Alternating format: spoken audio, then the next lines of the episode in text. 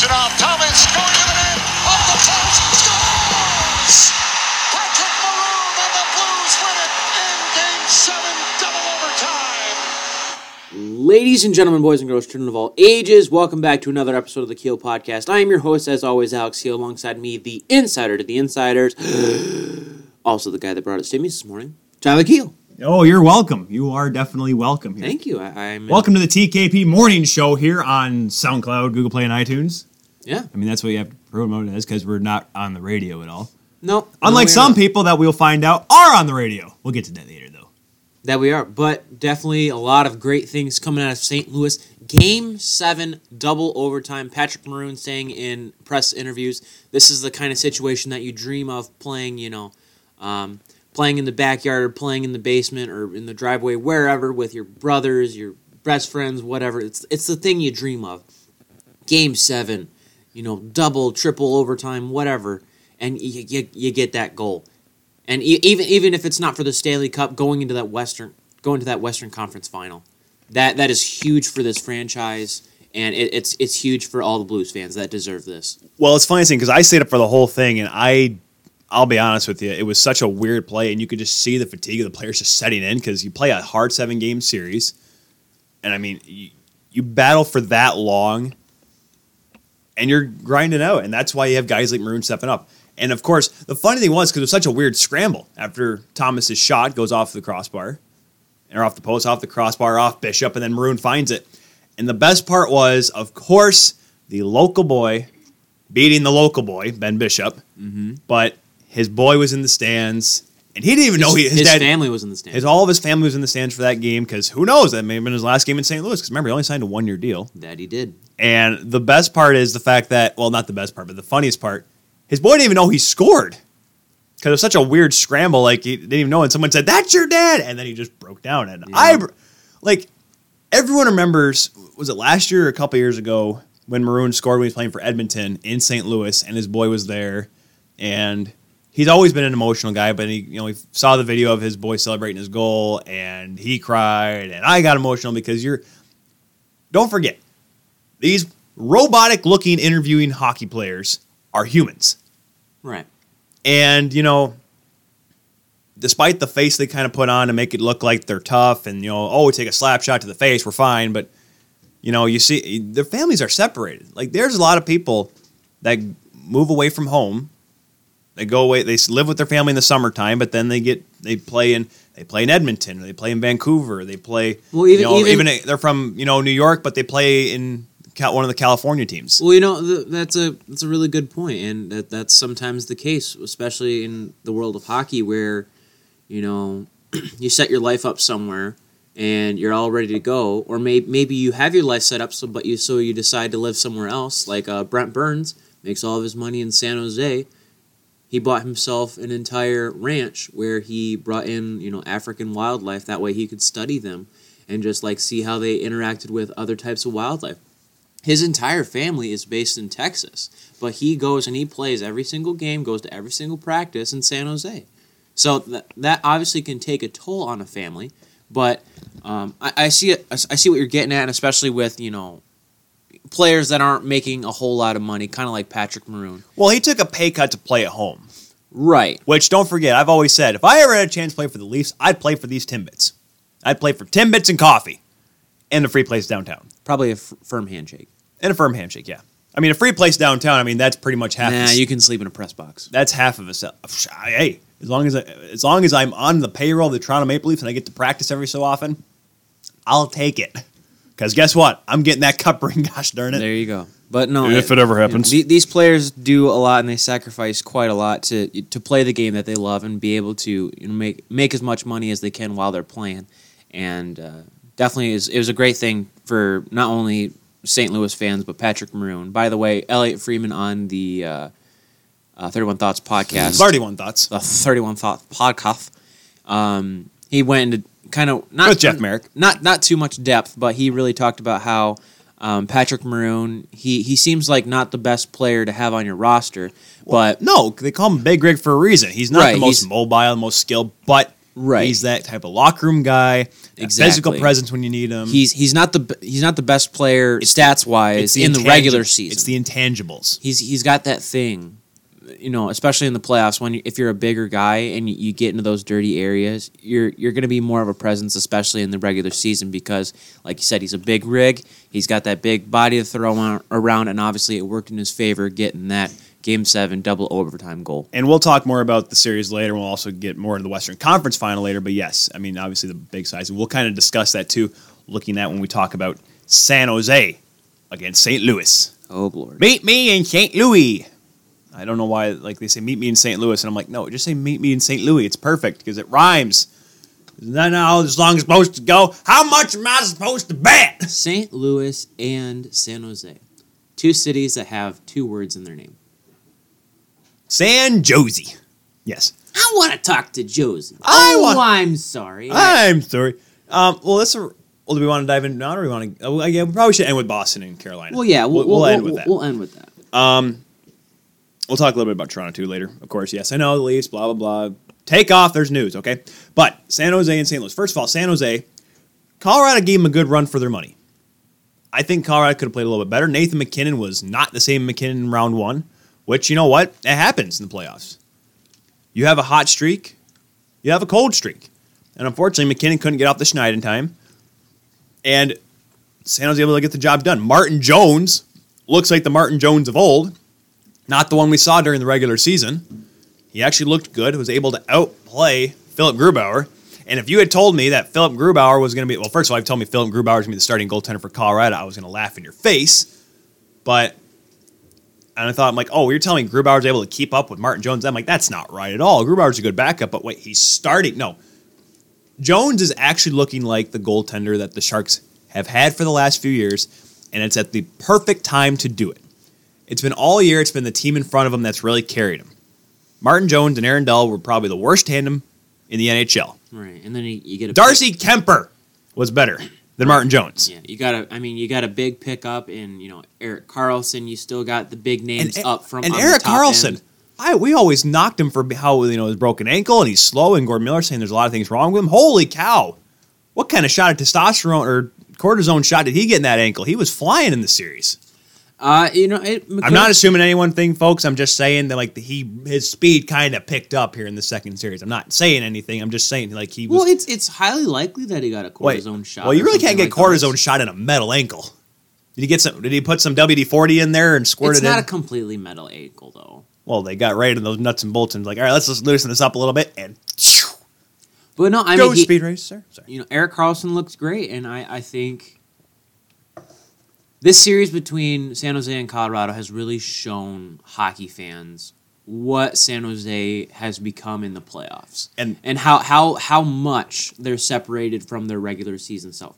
Because don't get me wrong, San Jose always a tough game to play in the regular season because even if Karlsson's not going at 100%, even though Martin Jones is letting everything slide between his legs, you still got Brent Burns, who has a lot of tangible assets to him. Vlasic. Vlasic's a great player. Um, You have Jumbo Joe up front, who yes is slower, and yes the these two seven game series taking a toll on him. and then you But got then you have Couture. And then you got other Uncle Joe and Joe Pavelski. Who, by the way, how in the world? Like you've had your head cracked open before, Alex. Yup. How in the world? Numerous times. How in the world? Okay, you shouldn't have been standing there. Okay, How no, in the that was only one time. Oh, One out of five. One out of- How in the world can a guy come back from getting his head cracked open and come back two weeks later without any concussion like symptoms? I know everyone kind of heals differently, but Pavelski comes back in game seven. I heard, I'm like, I understand this may be the last game of the season, but like, are we going to have a Keith Primeau issue here down the line with Pavelski? I, I get it. Yes, he played a big role, had a goal and assist in that first period. The San Jose, and he got him all pumped up in game five, too, and all that. And he's clearly the leader of this team, but here's what your I'll say. personal health? Okay, And I get it, yes. to an extent, here's what I'll say. When you get your head cracked open, one of two things happens. Either you get really lucky or you're really hurt. And in this case, uh, it could go both ways. You could there's the narrative that you could say Joe Pavelski is playing with a concussion or he's playing with concussion-like symptoms, or you could say that Joe Pavelski just landed weird and his helmet cut him. That that that could be just it, where he you know feels fine in the head, not really feeling any concussion like symptoms, not getting sick, you know, not not uh, not tasting pennies as we say, you know. It, it could have just been a weird cut, and obviously you know you you can't play hockey with a, a huge gash in your head or even even a small one because if you're bleeding a lot, you know that that can get on the ice, get on other players. It uh, it can, it can mean a lot of bad things for everyone involved just because the liability issue of having a, a guy bleeding everywhere. Also, it's not a good look on the league. Right, and I'll be honest with you, I I love the way, and he was able to come out strong, and the team was able to get the job done. Colorado, I'll be like, if they are able to be consistent, unlike they were this year, where they had a pretty poor first half, but able to pull it around in the second half. And I think if Nathan MacKinnon just matures one more year, you know, you kind of saw it a little bit in this series, and I know it's dumb because he's been in this league now for what's it five years now. But you kind of saw in this series he got a little frustrated and got a little razzle dazzled, and he wasn't able to, and he wasn't able to pick it back up in time. He kind of had the thing that he had in the regular season when he was having you know struggles with the coaching staff there, and he was a bit frustrated with how the power play was being ran.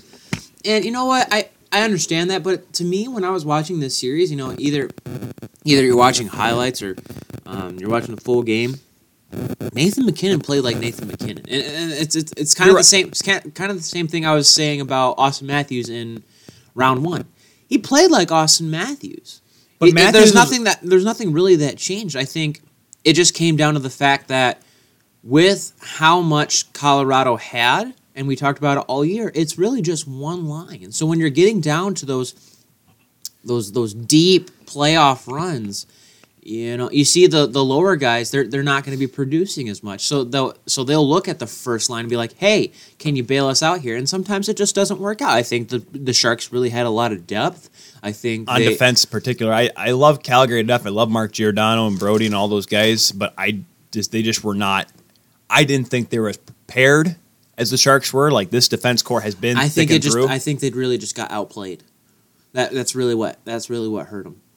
Calgary or San Jose or Colorado. Calgary. Yeah, Well, well- both both really. Yeah, Mike Smith bailed him out, and of course Philip Grubauer bailed him out. But unfortunately, Philip Grubauer wasn't able to make the big saves like he had against Calgary, which ended up probably costing the Avalanche in that series. So Right, and, and and just think about as a, as a goalie, the exhaustion of playing. You know, because the Calgary series that went to Five. six, Five. fi- five games. that was right. Yeah, five. Yep. So five games. You were you were right on that one. I th- I believe I, if I want to go back, I said six, maybe I agreed with you. No, I think I said six because that was kind of my magic number.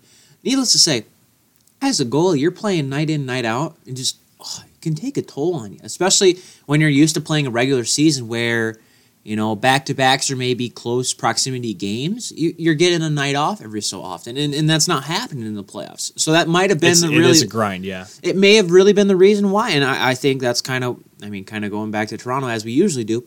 I think that's why Frederik Andersen's not really a, a playoff goaltender because okay, Edge. No, no, no, I'm, I'm just, I'm really, I'm, I'm saying that from the bottom of my heart. I think he's a By great. Of my heart, hope to die. Frederick I think- Anderson is I think- not good enough to beat it. Well, I think if Frederik Andersen had uh, a matched skill goaltender to split time with, and I when I mean split time, I mean 50-50. you mean a goaltender that actually can play? Exactly. A goaltender that can play in the National Hockey League? Yeah, Curtis McElhinney. Yeah. That's what I'm saying. If you know, if if the Leafs still had McElhinney, Hey, listen, Ian Scott's coming up from Prince Albert. Joseph Woll's coming in from Boston College. Let him run loose at, at training camp and see who gets picked. Because I'll be honest with you, We'll, Yep. we'll we'll get to that and we'll talk about Mike Babcock in a second. But going back to the San Jose uh, Colorado series, I think it was just a situation of Colorado met their match. San Jose was just the superior team, and pucks weren't really going their way. and that offside call really killed him in Game Seven. The one and and here's the thing. That I- it did, yes. And you know what? It's everyone.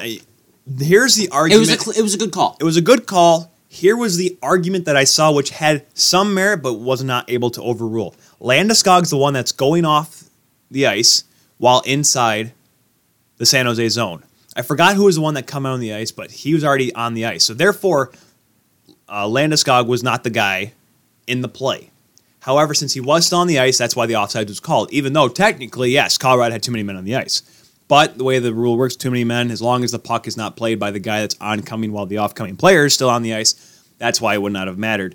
But And that and the worst part is Landeskog just wasn't going hard. He wasn't jumping off quickly. Nobody was helping him get off or anything like that. I mean, that's just a mental error by the Avalanche ended up costing him. So they'll take on St. Louis. And you know, I don't know how much you can talk about St. Louis. I mean, first, let's before we get to the Blues, Ben Bishop has shut me up, Alex. He has straight up shut me up. How? He looked like a Vezina caliber goaltender. Now, yes, he was already a Vezina candidate, but I have knocked him since he was in Tampa, even when they made it to 2015, because that's when I found out that Ben Bishop was a nice piece of seamless glass, would shatter with any contact. He had to battle in this series more than I think in the Nashville series. He played amazing. The Sharks, excuse me, the uh, the Blues got almost doubled up the Stars and shots in that double overtime game. That game would have been ten nothing had it not been for Ben Bishop. St. Louis. St. Louis would have walked away easily in Game Seven. Have been one of those fancy Game Seven blowouts that nobody likes. But now, I mean, just simply the fact that he made it this far should definitely give him the credibility to be the Vezina winner. Vasilevsky, no, I listen. Vasilevsky, Vasilevsky does not deserve the Vezina. Oh, absolutely not. Vasilevsky He does not be- deserve the Vezina. He and should not- be. I, I, I commend Ben Bishop.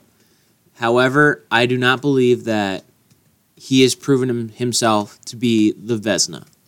Well, in this series, I, I don't know how you Because you you also have to remember, we got three series left. well, I mean you mean two?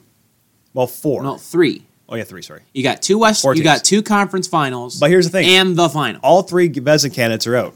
Lehner got outplayed by Peter Mrazek, which, like I said, we'll get to. But if you told me that match, if you told me that Peter Mrazek and Robin Lehner were going to battle in the second round and Mrazek was going to pl- outplay Lehner in the playoffs, I would have said, why are those two guys in the playoffs before the season? But I just think the way Bishop played and how clutch he was, you got to take that in consideration. Yes, Vasilevsky was great all during the regular season. However, so are the Lightning, and we saw how well that went over in the playoffs. Robin Lehner was behind a very good defensively structured Islanders team, where they were still good except for game, excuse me, game four against Carolina. But Ben Bishop, despite how good the Dallas decor has been at times, with Heiskanen, with Klingberg, and the whole group there, I don't think that they even make it to seven games without Bishop. I don't think they make it to the second round without Ben Bishop. The- the- you're you're completely right. I think Ben Bishop really I mean, we're probably gonna have this discussion later before the awards come out, no, before we have the NHL awards. But right. I mean, you could you could say that Ben which, Bishop. by the way, is on June nineteenth. So remind we gotta remember to put have the show before that day, yeah. unlike after Game One or number final three. But anyways, we'll get to that. But so going back to St. Louis, the Blues, and the best line is I was listening to Hockey Central yesterday following the Game Seven win. Sorry, I just watched the the video again of Patrick Maroon's kid crying and just oh, it got me again. Continue, continue. But the biggest thing coming out of this, like I said, we'll talk about St. Louis, Patrick Maroon, having those big bodies. Like the only teams that are really left right now have size on their team. San Jose has tough players. While St. Louis may not be the fastest team, they play fast hockey and they have guys that can crash and bang, which is big in the playoffs. And we saw, like, yes, last year with Vegas was a different story. They were able to play wide open hockey, but they had tough guys that could hit. They had Ryan Reaves in the lineup. Deryk Engelland, despite being an absolute plug, could throw the body around. They had guys that could play physical hockey. Tampa Bay doesn't have that. nope. They're out in the first round. They used to have that with Victor Hedman, and I think that really took them in 2015. But 2015. Hedman was not. But Hedman's not the over. He's he's a strong player, but he's not the big crashing body though. He's a smart defenseman with size. right. He he's slowly but surely becoming Tampa's Chara, and which is which is really the reason why they got him. So and so eventually he'll be able to not be able to escape. That's neither here nor there. but he'll hey he'll still be effective. but you have to look at then the Leafs. Who is their big body?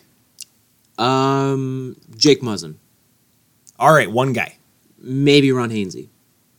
Ron Ha- Ron Hainsey can throw his body around. He can, but he doesn't. He just ha- he, he just has to get out. He's like a quarterback. He's stuck in the pocket. But like that, you may have one, so you have, so you have one player. Like let's put it this way: Roman Polak was playing in double overtime for the Stars. I'm just telling you, Roman I'm- Polak should still be on the Leafs. I'm just saying, like, yes, I understand it. Roman Polak during the regular season, during an 82 game season, is awful. However, come springtime, when you need that tough presence on the back end, he's a huge player. Let's put it this way: Aaron Ward never. Aaron Ward for the Wings back in the day was a awful defenseman. He was he was there on a team and he played six pair. However, in the playoffs, with the way the game was and the way you can crash, bang, hook, hold, and put everyone against the boards, he was a strong player for those Wings teams.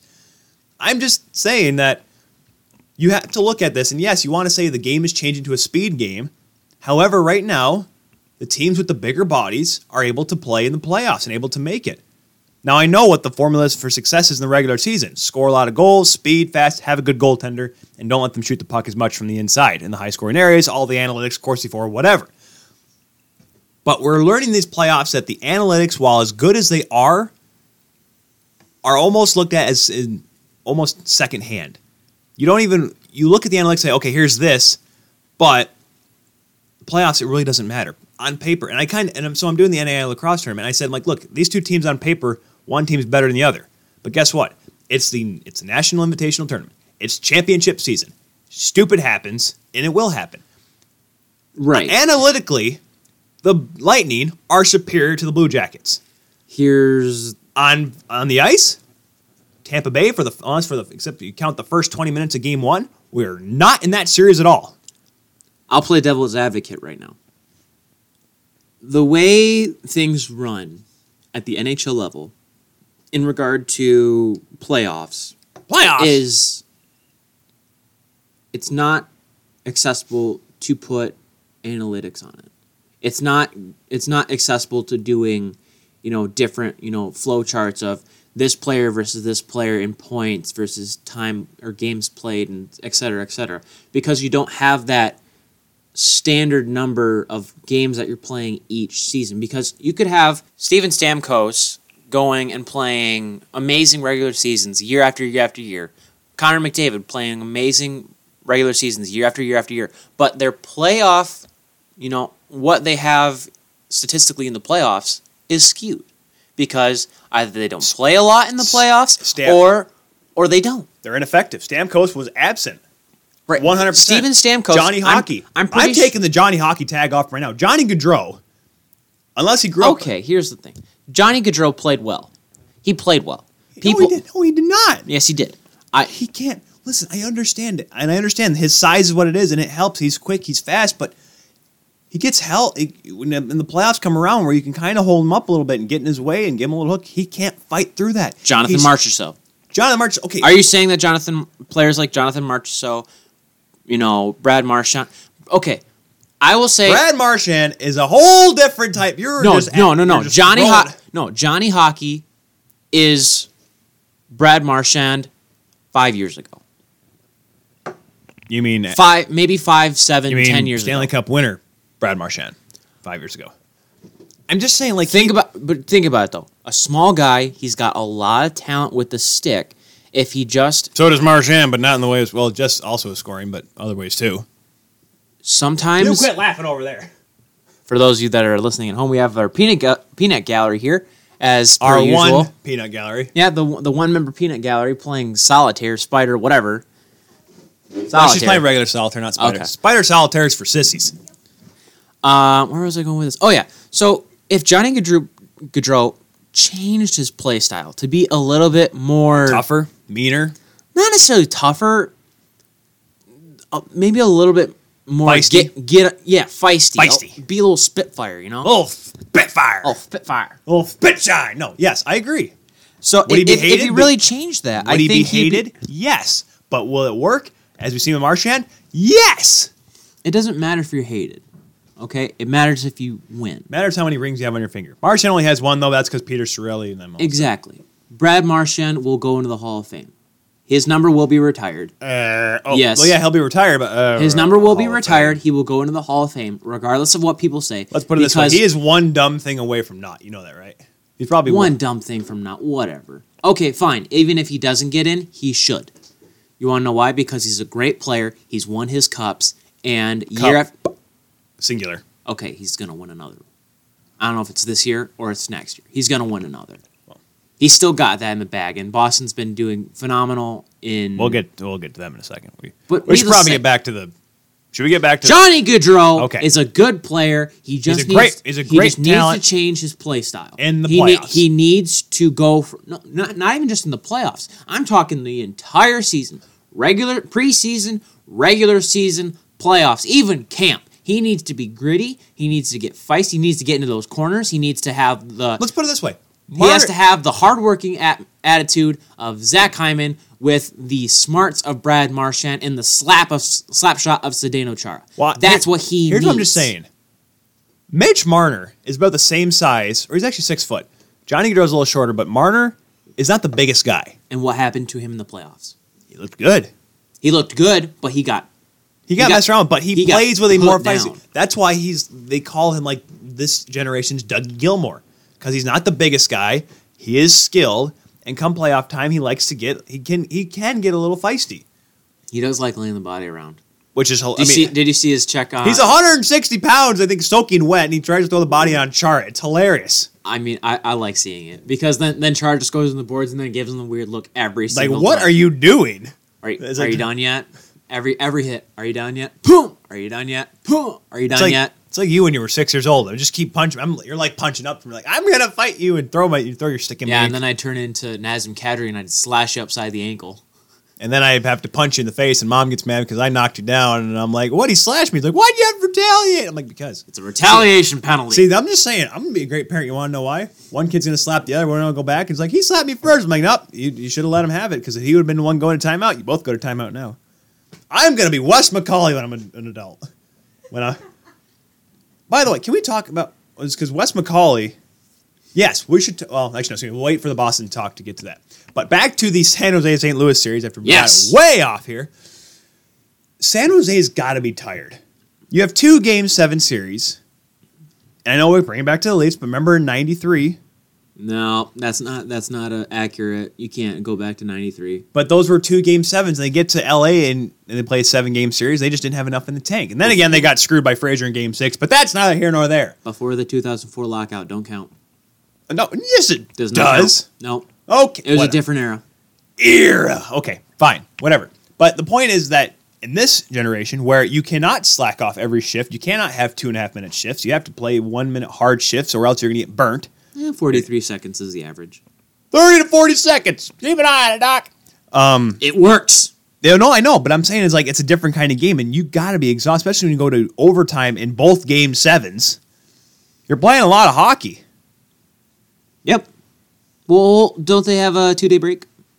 They play tonight? Question mark. Or pardon me, San, sorry, San Jose's game seven didn't, or uh, second round didn't go to uh, overtime. That's my fault. Um, yeah, it was. I, I was thinking back to St. Louis. I'm sorry. So many. There's been the most I think in the first couple rounds of Game Seven overtimes this year. Since I, I forget what the stat was, but it's been a while. it's been a while. Since I could stand on my own two feet. What, what, What? what? What verse are you at? I don't know. I don't know. I don't really know the lyrics. I just know it's been a while. You're trying to make no. You're trying to turn like Eddie Vedder or something like that. He muscle pillow pillow made of concrete. Apparently, if you want to ever see them in Seattle, you have to buy increments of four tickets. Yeah, you do because they put a limit on it. You want to know why? because people because Because corporations. go freaking to- Starbucks. You want the, the okay? Side note. Pearl Jam, side note from here, and it connects to hockey because Seattle and Pearl, Pearl Jam's a thing, and then Seattle has the new hockey team. This is how it comes together. Okay, Gary Bettman and Starbucks. Gary Get all animated here. Starbucks is Gary Bettman. Alex in also turned to John Madden. All right, see over here. You got uh, you got the Starbucks here in Seattle. You got the hockey team here, and you got Eddie Vedder, who's actually a Chicago Cubs fan, really, but who really gives a crap? He's from Seattle. Brother wrote you a poem. Eddie Vedder, I wrote you a poem. If there's a John Madden of Seattle, it's clearly Starbucks. Starbucks bought. I want to say it was. you. Tijuana. Well, yes. Uh, I want to say it was fifteen thousand tickets. What? Fifteen thousand tickets. You want to know why? Because they gave it to um, employees that were doing really good. They were giving it to customers. They were doing it, giving it to brand representatives because Seattle's a big, big market. Starbucks is a Seattle-based organization, and they like Pearl Jam. I'd love to see Pro Jam. I'm just saying the new I it'd be better the, the it- new arena in Seattle has to be Would it? sponsored by Starbucks. Would it have to? No, it'd still it'd still be Key Arena. They wouldn't. They're not going to change the name. They probably will put like something Key Arena or whatever. Like how like it's MTS Bell Center. Like it was the MTS Place, but now it's the MTS Bell Center or MTS Bell Place. Whatever it Winnipeg. is. It's going to be the Starbucks Key Arena, the key to Starbucks Arena, home of the Seattle's best. I'm just saying, how do you not call them Seattle's best hockey team? They are Yeah. Seattle's best hockey team. No, that's what I'm calling. You got to call them Seattle's No, that, best. that's that's their moniker. We are Seattle's best hockey team. playing in Starbucks Key Arena. This is Seattle's best hockey team, brought to you by Seattle's best, playing in Starbucks Key Arena. You will have just a mind blown, just like an atom bomb of social media outlash. And then Back- I'll come in and say, I'm like, both are disgusting. You're all dumb. As Back to as St. Louis and my San Jose. unbiased sip of Timmy's coffee. Back to St. Louis and the Blues. I think it's going to be a really good series. San Jose may be tired, but the Blues kind of look tired. The Blues are losing their hot streak. The They're- blue, well, I don't, it's, They, So- yes, they just came off a Game Seven win, and they've got a lot of momentum going for them. Just because every team that wins a series has a lot of momentum for them, but you San also, Jose does have home ice advantage. they do, and that does have an effect because further and further in the playoffs, more and more fans come out, and yeah, that's it. It's it's so. Did you you saw the um what radio station was in St. Louis? They played Gloria for 24 hours straight after Game Seven. Their their their their victory song Gloria. Yeah. They played it for 24 hours straight. Yep. Hell yeah, dude. I'll, I'll admit. Oh hell yeah. I mean, I mean that's a lot better than TBS or TNT, whatever heck, playing Christmas Story for 24 hours on Christmas Day. I'm sorry. Yes, I said it. Christmas Story is an overrated Christmas movie. Uh, it's not necessarily Hope my fiance, overrated. my fiance heard that upstairs because she loves that movie. It's not necessarily overrated. It's just overplayed. Buddy, Santa Claus 3 is better than Christmas Story. Santa Claus Three was a good movie. It was the worst of the it was the worst of the trilogy though. Okay, but so was you know the third Spy Kids movie. Well, duh. No, don't you dare. No, you know that's the dumbest one. Oh, okay, excuse me. No, no, the- excuse me. It's the dumbest one. Of the original three. because remember they made one a couple years ago with it's the just dumbest one, but it's still good. well, yeah, I'm not. the only reason why it's good is okay, because of 3D. okay, hold on. Shark Ho- Boy and Lava Girl is better than Spy Kids 3. You're right. Yes. you want to know why? George Lopez. George Lopez. Oh, mommy. Oh, Timmy. Uh, Timmy. Damn. This right here, my pretty boy swag. Hey! Oh, good lord. I love those videos. If you have a second, Welcome go, to the T- welcome to the Akil Podcast meme show. go go go on to fa- or go on to Facebook or YouTube or whatever and look up TikTok memes that that emulate like vines or whatever. Vines that make that stop me from ending it all. Vines that make me want to run backwards with a bicycle. Vines that make me want to drink coffee out of a straw. Vines that butter my biscuit. Just yeah, look at yeah. There's a dumb series of YouTube videos. hey, it, Hey, yes, this is a, great. this is a hockey show. Everyone, we're just we're just kind of okay. the coffee's starting to kick in a little bit, and that's where it's all. It's this mixture of fatigue, sleepiness, and caffeine. It's just a recipe for disaster. Before we go on to the East, who do you got in this series? Oh, I want I want so the worst part is I picked. I want well, to I want to guess. and I want a reason why. Neither of my teams made it. I don't. Did it? My team did. Did I pick the Islanders or Carolina? You picked the Islanders. So yeah, none of my teams made it. I am 0 for 4 in the second round. Well, you only had one right too. Yeah, one, You, yeah, and that's all I need. you That's all I need, baby. You're a you're We'll, a jerk. We'll, we'll a talk. jerk. We'll talk about this in, in, in a Um, hot second. But who you got and why?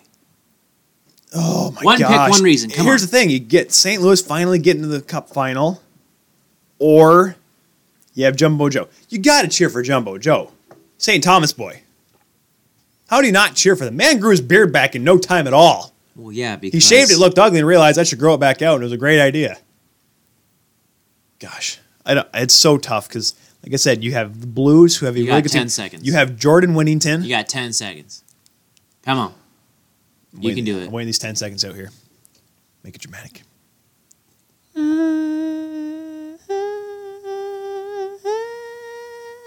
Blues in six. Blues. Play that Gloria. Blues in six. Oh, okay. I see how it is. San Jose gets one. I St. Louis gets one in San Jose. When both at home, San Jose will get back in Game Five. St. Louis clears it out at home.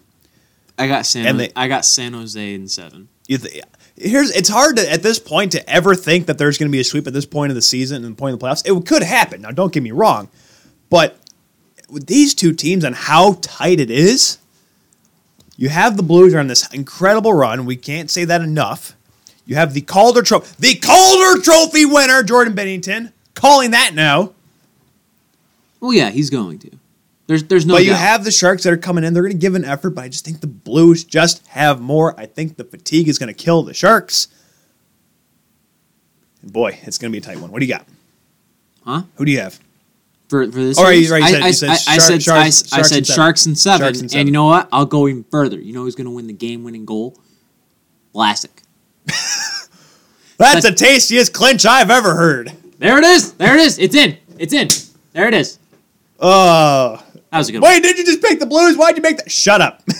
Moving This, on is, this to is the, entertainment, folks. This is not a real. This is not a podcast for substance. This is a podcast for fun. moving on. We're having to- fun. Are we having fun? Moving on to the East. Sorry, I'm getting a little So- excited. Getting a little excited here. we have the Boston Bruins, who, despite a lot of Well, controversy, let's talk about Carolina first, just because there's a little bit less from round two for the Hurricanes. okay, that's fair. In terms of, uh, except for Sure. I mean, you don't need to ask me twice to talk about these Canes. Let's go win this crusade. Let's go. Well, the funny thing is, is like with the exception of um Don Cherry sticking to his guns and still saying that Carolina is a horrible hockey team and horrible character, whatever he wants to call it. I don't it. care. You? I don't care.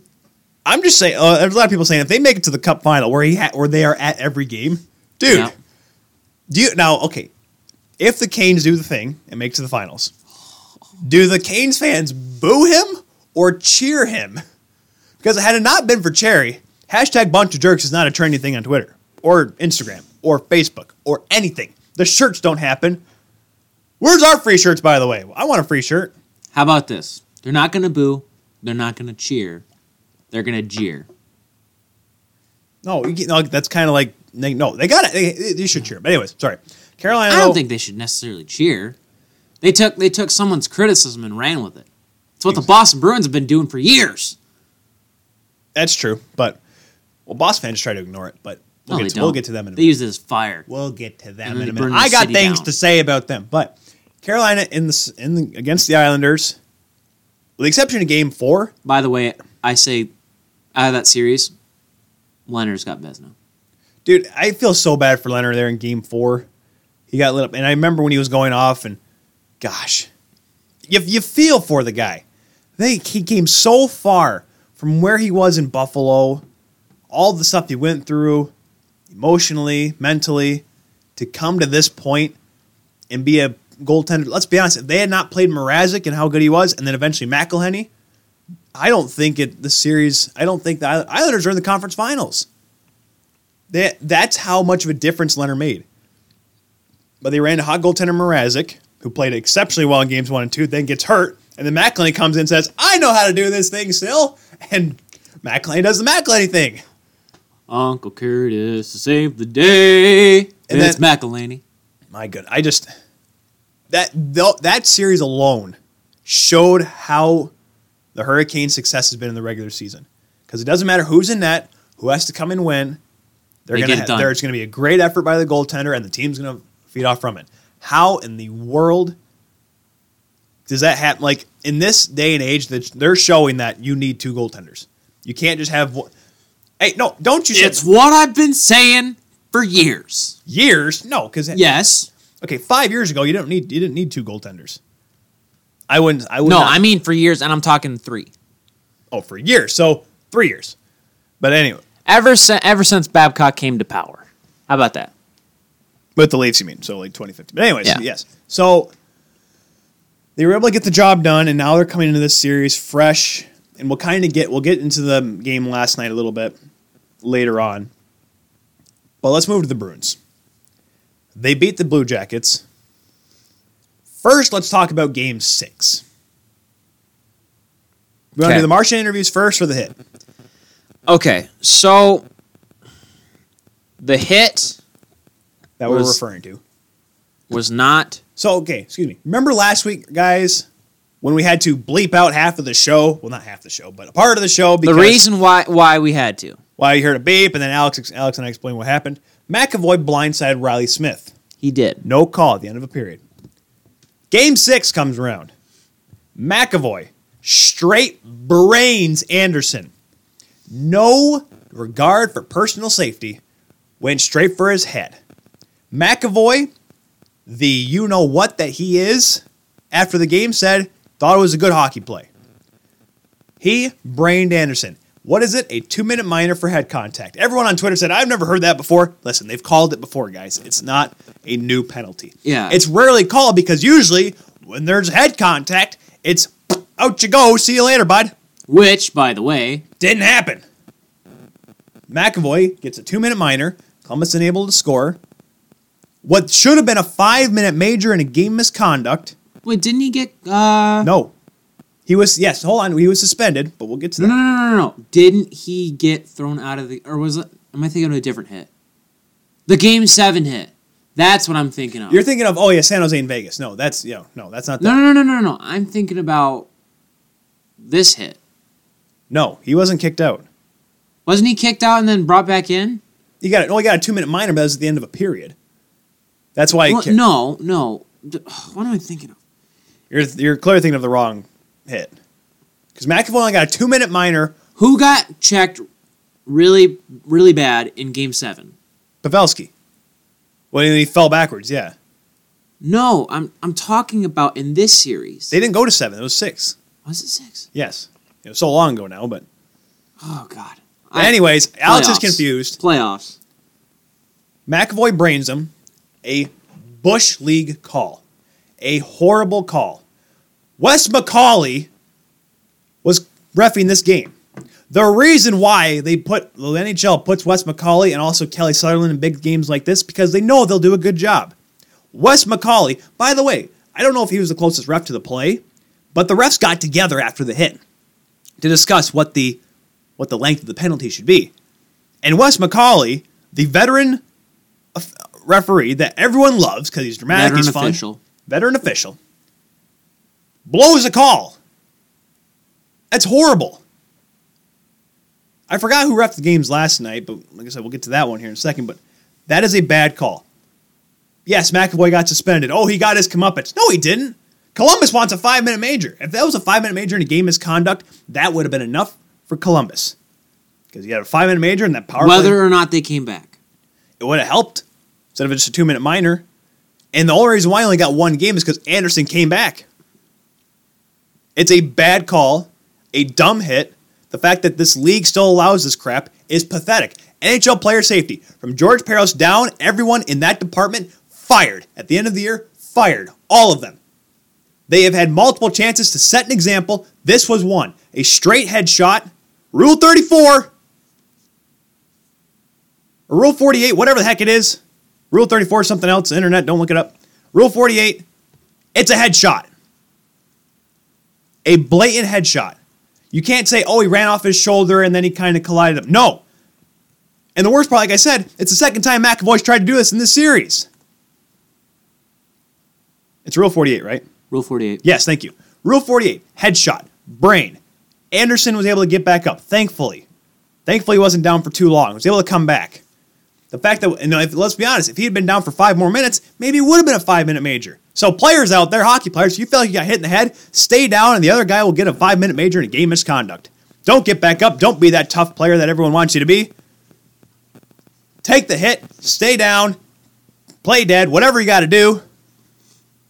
Get get concussion protocol for a couple minutes, you'll be fine. Because apparently that's what you got to do to actually get a reasonable call, an accurate call in the playoffs.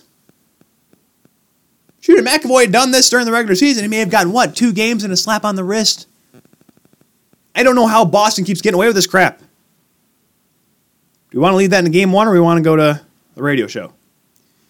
Well, Well, let's leave that in game one because well, sorry. okay. So, for those of you that we were going back into this, thank you to hockeycentral.co.uk because they always do the very best job, and I've always used them in plain and simple what the rule is. Rule 48 illegal check to the head. 48.1 illegal check to the head, a lateral or blind side hit to an opponent where the head is targeted and or the principal point of contact is not permitted. 48.2 says that it can be a minor penalty where there is no provision for a there's no there's no provision. It, at, at least there is a minor penalty. Okay, The ma- the major penalty is for violation of the rule if quote, an automatic game misconduct penalty is assessed under the rule. So you can a major penalty and a match penalty, 40, 48.3 and 48.4 coincide each other. So be, yes, because what you're talking about, since he got up and he came back, that's why he was not assessed a major and a match. Even though the fact that he straight head con wasn't incidental, it was a straight headshot. He did not avoid the head. He did which is 48.5. Game misconduct penalty at the discretion of the referee. which is Wes McCauley. I love you, Wes. He made You're a a, great call. guy. You're entertaining. You're fun to watch, and I know you can make a good call all the time. This was a bad call. It was a bad call. It was an awful call. And Columbus fans deserve to be upset. They really do. I I think the fact that, and and I, re- I really hate that it's Wes McCauley because he's he's one of my favorite refs. He's one. Him and Kelly He's great. Sullivan are two of the best in the league. He not only is he, is he a good ref, but he's a fun ref. You want to know why? Because my girlfriend, who's in the peanut gallery right now, loves watching videos of Wes McCauley, you know, making calls. You know, five minute major for fighting. she loves that one. She loves it. That's her favorite one because you know what? Wes McCauley is entertaining. It sucks that he made a bad call, but let's move on to something that just happened with the Hurricanes. You talking about last night or? We're, we're talking about the the clip that you wanted to pull up and play. Okay, so we'll get to the refs and game. Well, should we stick with the refs and talk about game one here? game one of Last this series. Yeah. So, because yeah, for those I that didn't don't watch remember, the whole game. So, for those that don't remember, but we saw the Dougie Hamilton penalties, the one that ended up costing them. So, yeah. So let's just say this here. We, we uh, I tweeted it out yesterday our picks because obviously we were going to sound. I didn't want to make sure we sounded like I still believe the Bruins in seven. You still believe the Canes in seven. Because I feel like, I'm not gonna root against the Canes. I'm not. But the reason I picked the Bruins is because the experience, a professional opinion on the ice. You got to pick the Bruins because they can play that game, and Carolina has not had this kind of. They've not been in this situation yet. They've not been in a series where they've had to play tough hockey. In this season. this playoff season. Sorry. Because Washington, they have its physicality, but not the same that Boston does. Islanders, they play a good defensive game. They're not as super. Yes, they have Martin and Komarov, but it's not the same. It's more of a skill game. Yes, correct. That's where that's why Sebastian Aho and Voracek and all these other players they did well. So they're up 2 1. Greg McKegg, by the way, getting a goal. And after, despite getting pushed into Rask, all the broadcasters on NBC thought, hey, that's a penalty. No, it's not, you dummy. He got hit in, in the Rask, but that's not here nor there. Go to the third period. Dougie Hamilton in the corner. He sees a guy coming, gives him a nudge. He jumps back into him. He didn't. Well, he didn't jump, but you could see he kind of he saw the guy coming into him, and he He gave, gave him, him a butt bump. give him a little bump as he's coming back towards him. You see it all the time. However, the arm goes up. Like what? That's a penalty. Okay, whatever, fine. I'm like, all right, fine, whatever. You know, roughing, sure. If you're gonna call it, I guess it's correct. Whatever. Play goes back to her center as Caroline touches the puck. Svechnikov gets dropped from behind by Kuraly, and that's not a penalty. Somebody explain to me when you hit someone from behind, whiplash, Svechnikov, who's already had a concussion from that fight against Ovechkin in the first round, Yeah. how is that not a penalty? I mean You're going to call a soft call like that against Hamilton. Well, here's the thing, But then though. Kuraly can deck one of the top young players in this league from behind, and nothing gets called. Well, I want to say I forgot who it was on the Hurricanes, but in that game too, uh, Bergeron laid a hit from behind, straight into the boards. Well, not straight in the boards, but it was a bit of on an angle, but still a check from behind where the player went to the boards. And are you saying, oh, And it was it was incidental because Kuraly was going off for a change or something? No, are you kidding me? He was going right into him. And now I don't say he deliberately meant to try to kill the kid, but he didn't get out of the way, didn't stop. He definitely followed through. Are you kidding me? Marchand shoots, Johansson tips in the rebound. Okay, tie game 2 2. And then Backes in the corner battling with, uh, was it Pesce or who's Dougie Hamilton's D partner? Crap. Pesce. We'll just say, Ah. no, I don't remember who it was, but Backes in the corner. They usually play together. Backes in a battle touches the puck going up the boards at the millisecond after he makes contact with the puck, proving that he kind of had possession, playing the puck. Dougie Hamilton puts him in the boards. They call interference for that. What in the actual blue blazing hell is that? Bad call. That's a horrible call. Dougie Hamilton even quoted he he watched it back before he went to the reporters just to make sure that you know, that he was making sure that he wasn't just kind of by himself being selfish, saying, "Oh, it wasn't a penalty." He watched back, it's like, "Yeah, I don't agree with him," because Backes clearly it wasn't like the Marty Havlat getting killed by Kronwall hit, where did, he did not have He made possession. contact with puck. He was he was in he was playing the puck and he got hit the millisecond after. You know how many times guys have finished their checks in the series in the playoffs in general and then don't go don't get called? I'm sorry. I try to be as unbiased as possible in these playoffs, exception of the Leafs. Mm. I try to be. That's what that's why try. that's why I'm picking Boston in this series. Cuz clearly the refs aren't going to call squat on them and Boston's going to walk in 4 because this is awful. 28 seconds, yes, and there's Bergeron. Of course it's Bergeron, but Bergeron's the only guy I like on this team. you like Marchand. When he plays for Canada, yeah. You like Marchand. Brad just- Marchand for those few days in 2016 when he played for Team Canada in the World Cup of Hockey. You're right, I was cheering for Marchand. No. Because he was the MVP of that team. If- and as soon as he scored the game winning goal in that final game against Team Europe, the buzzer went off and I said, Yes, I hate you now. No, you, you don't like Marchand because he's not on your team. Oh, you're right. And like I said, people hate Kadri. If Kadri was on anyone else's team, they'd be like, "Yeah, I love that guy." Except when he gets the red mist. But the problem I have is that it's consistent. I just don't understand.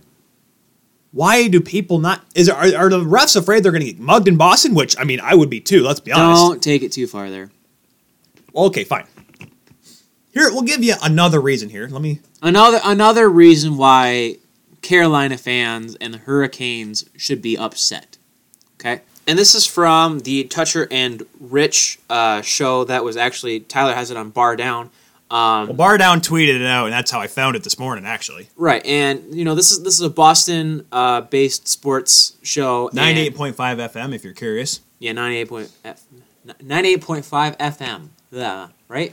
D- Yes, radio, Alex. It's a thing on your car. You got to turn the dial. You, don't, See, you have to I'm press used the to button. the I'm used to the Grand Rapids ones. 97 GRD 113 the bro. There's a 98.5, just not in Grand Rapids. Probably more like in Battle. Lansing probably. Yeah. That's a Lansing one, isn't it?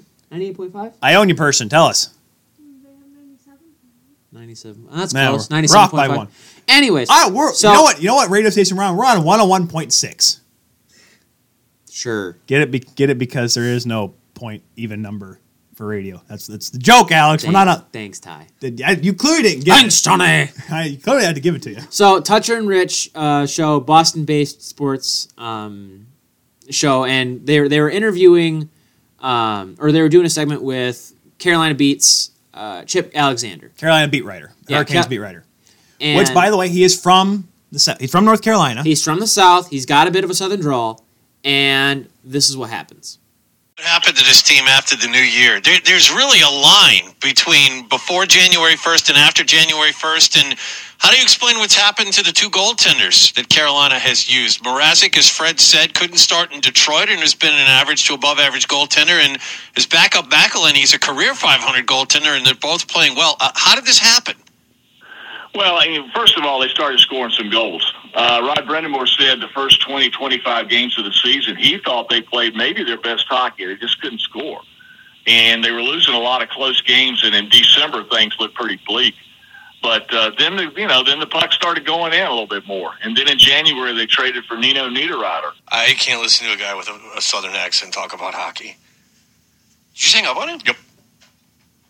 I thought he was pretty good. Nope. I thought he was all right. Yeah. Nope. I really his southern accent. I can't take it. In southern accents. What? Uh, you know there are teams, hockey teams in the South. Many. In fact, there's, there's Florida, which has a couple of good teams. or at least one really good team. They don't have southern accents. You got to fly a guy in from Canada. Are you kidding me? Southern. This is Fred Toucher. He's one of, the, like we said, one of the hosts. This guy, as unprof. Listen, I can't get a job in broadcasting, but yet this hunk of garbage has a radio show in one of the biggest markets in the United States, and he straight up cuts off a guy, Hangs up on him. hangs up on. Only in Boston. Listen, I had a horrible. Interview. Only in Boston. I had I had a horrible interview with Noah Dobson. Okay, Home of home No, of I- the Screw-ins, home of the Boston Bull Sox. That's why I said it. I don't like Boston. I don't like New England. Massachusetts has crappy sports teams because of their media. okay. If, Listen, if no, me, no, I'm going to calm you down here before no, you go. No, I'm furious. This is a Carolina person. I'm standing up for my Canes. This is a crusade, and we need all of our people. I don't care if he's got a southern drawl. He deserves to be heard. He's got good thing to say about Niederreiter. You don't need to cut him off like that. You can't hang up on him. You nobody puts baby in the corner. I listen. I get it. Okay, I understand where you're coming from. In fact, you just hard. your Southern drawl kind of got you going there. But listen, this is a professional reporter, broadcaster, whatever the heck you want to call it, and he does that. How in the world are you not reprimanded for that bush league? Can I get a yee yee? Okay, Earl Devils, shut up. But how in the world can anyone outside of that Dunkin' Donuts eating, fake donut, dr- fake coffee drinking mother trucker region cheer for that team? You saw the map. Freaking That- Pastrnak. Hey, yeah, hey, hey, go check your voicemail. You missed some calls. calls. That's why. Af- that's why. That's worse than the Mighty Ducks. Hey, forty four. You you play. You don't play so well. Pastrnak can't trip for garbage. The only thing good about that guy is the fact that his nickname's Pasta. That's it. It's like saying that like Panarin's bread, but anyways. But no, the thing is, like you saw the map of NBC Sports Boston. They tweeted out, "Here's the region, like who's actually cheering for Boston, whatever." And it had like half at Boston, half at Carolina, whatever. And then people from Michigan were like, "You are out of your mind if you think Red Wings fans are cheering for the Bruins. How in the world can you cheer for a team that has these kind of people reporting for them, these kind of people cheering for them, the refs on their side? Listen, there are some fans that are excited about it. They like it. They're fun. They're great. Some are actually pretty cool. But then you have dumb people like this, and let's be honest. Boston pizza is a joke. Chicago deep dish all the way. That's greasy slime, cheese sauce, whatever the heck you want to call it. That greasy mother trucker. That's disgusting. Little Caesars is better than that. Or Detroit pizza. Okay, Detroit pizza's good too, but I'm saying Boston pizza's a joke. Oh, it's a big slice. You got to fold it in half. You know what? You can fold That's this not in half. Boston pizza. That's New York style. No, Boston and New York are both kind of similar. No. Yes, That- they are. no, that's New York style pizza. If it's floppy and you And get it on, and you get it on a paper plate, nah, that's New York style pizza. It's Boston too. you though. tell that to It's John Boston. Stewart. You tell that to Jon Stewart. He Jon Stewart from New Jersey. Yeah, New Jersey, New York style pizza though. That's what he calls it. It's You're on the Jer- Jersey side of things. It's here, not Alex. Jersey style Hey, pizza. Jersey style. Oh, wear your dumb jumpsuit and kick rocks. That was a good one. Thank you very much. Okay, you know what? This is what I gotta say.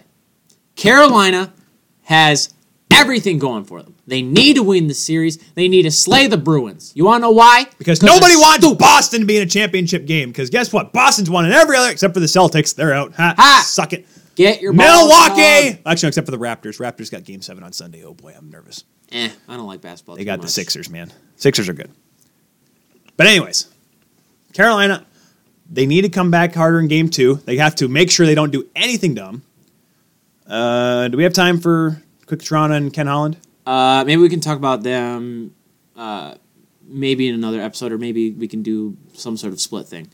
Because Well, should we mention Kenny Holland? okay, so Let's Ken, make quick. Re- Kenny really quick. Holland gets hired by the Edmonton Oilers as their new general manager just a week and a half, I think, after he was named senior vice president by Yep, the Red he's Wings. got a lot of work ahead of him, and he's in a worse situation than he was with Detroit.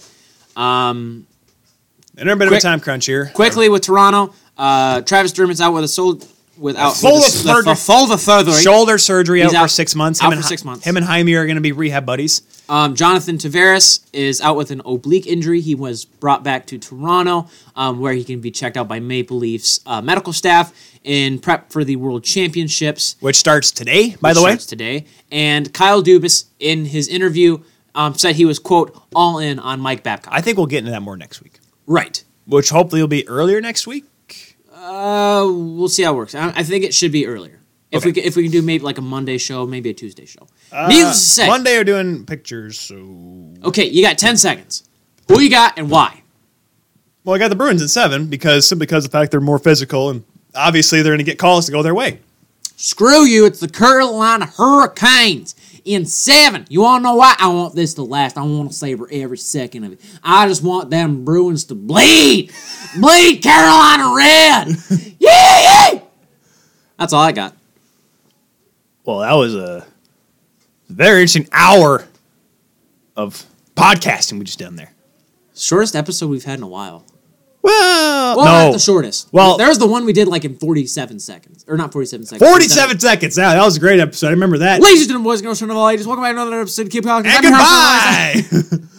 Well, no, my couple of my CHL episodes were kind of short, which I'm probably going to be doing my World Cup preview here in about Yeah. a week or so. The way these series are, But actually, uh, I gotta head out of here because I got I got some stuff to do. I got real life crap. and I got some stuff to do. I You got, got you got coffee to drink. coffee. No, my coffee. Oh, there we go. Now it's gone. There we go. You had coffee to drink. I had coffee to drink. On I that got- bombshell. I got two more lacrosse games today. Workout to do. Stuff, stuff, stuff, stuff. Um, Yeah. check check out Puck seventy seven, folks. We have actually have Puck seventy seven. While it lasts. We have a Spotify playlist now, which I, it's actually going to continue. Actually, we we were able to work it out. So check out all the good stuff, all the playoff writing you want from all of our great writers at Puck seventy seven. But make sure you use the hashtag the Keel Podcast. Tag us in posts on Twitter and Facebook at the Keel Podcast. Make sure that we're you're listening to us. Make sure that we're getting that feedback that we oh so desperately desire. Please, we've been waiting for it and it hasn't happened. Give me something, a piece of ham. I don't care. We have Hashtag- ham upstairs. Hashtag the Keel Podcast at the Keel Podcast. For Tyler Keel, I'm your host as always, Alex Keel. We will see you next time with nothing but better hockey news than last week. Goodbye, everybody. でばーイ。